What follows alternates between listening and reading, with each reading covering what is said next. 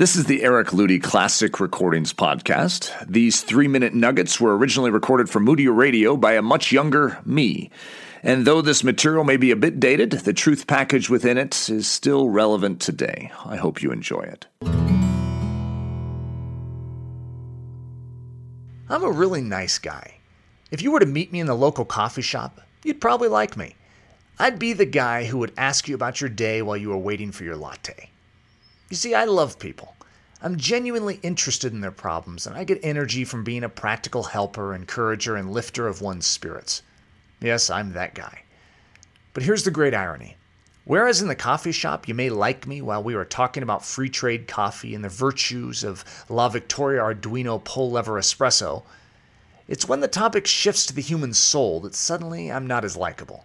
You see, I don't mind talking about chai tea, biscotti, and how much is appropriate to tip the barista, but ultimately, I'm all about the human soul in Jesus Christ. So if you weren't wanting to go there, then I'm probably the guy to stay away from. Because for some reason, I just can't help but go there. Those that know me sometimes get concerned over my mental well being. Eric, take a break from the battle for a while, will you? Just let it go for a bit. The problem will certainly still be there tomorrow. You know that guy that isn't happy where the church is at today? That's me. I don't particularly care to be that guy, but for some reason, I can't help it. When I'm in a pastoral staff meeting and the discussion is the Christmas bell choir, I can't help but ask, hey guys, are we really thinking that a Christmas bell concert is what the church is needing to revive us from our apathy? I know, I know, that guy can really get under your skin. That guy is always asking the questions that no one really wants to answer. You know, the fun questions. Like, why is our modern church so weak, so impotent, so frail, so lacquered with mediocrity? Why has it become accepted in our modern church to be defeated in our sin when Christ promised triumph? Why are close to three quarters of our youth group raised young people leaving the church by the end of their freshman year of college?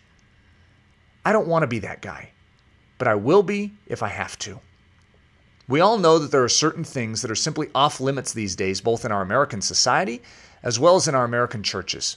There are certain questions you just aren't supposed to ask, certain issues you just aren't supposed to bring up, and certain blemishes that we're all supposed to just look past and act like we never see.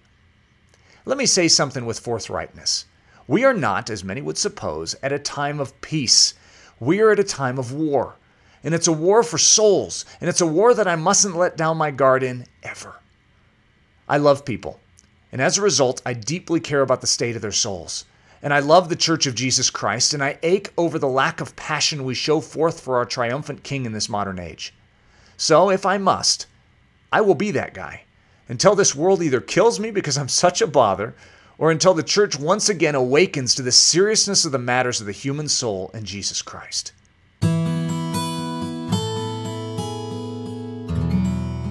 We hope you enjoyed this classic recording. This podcast was brought to you by the creative team at braveheartedchristian.com.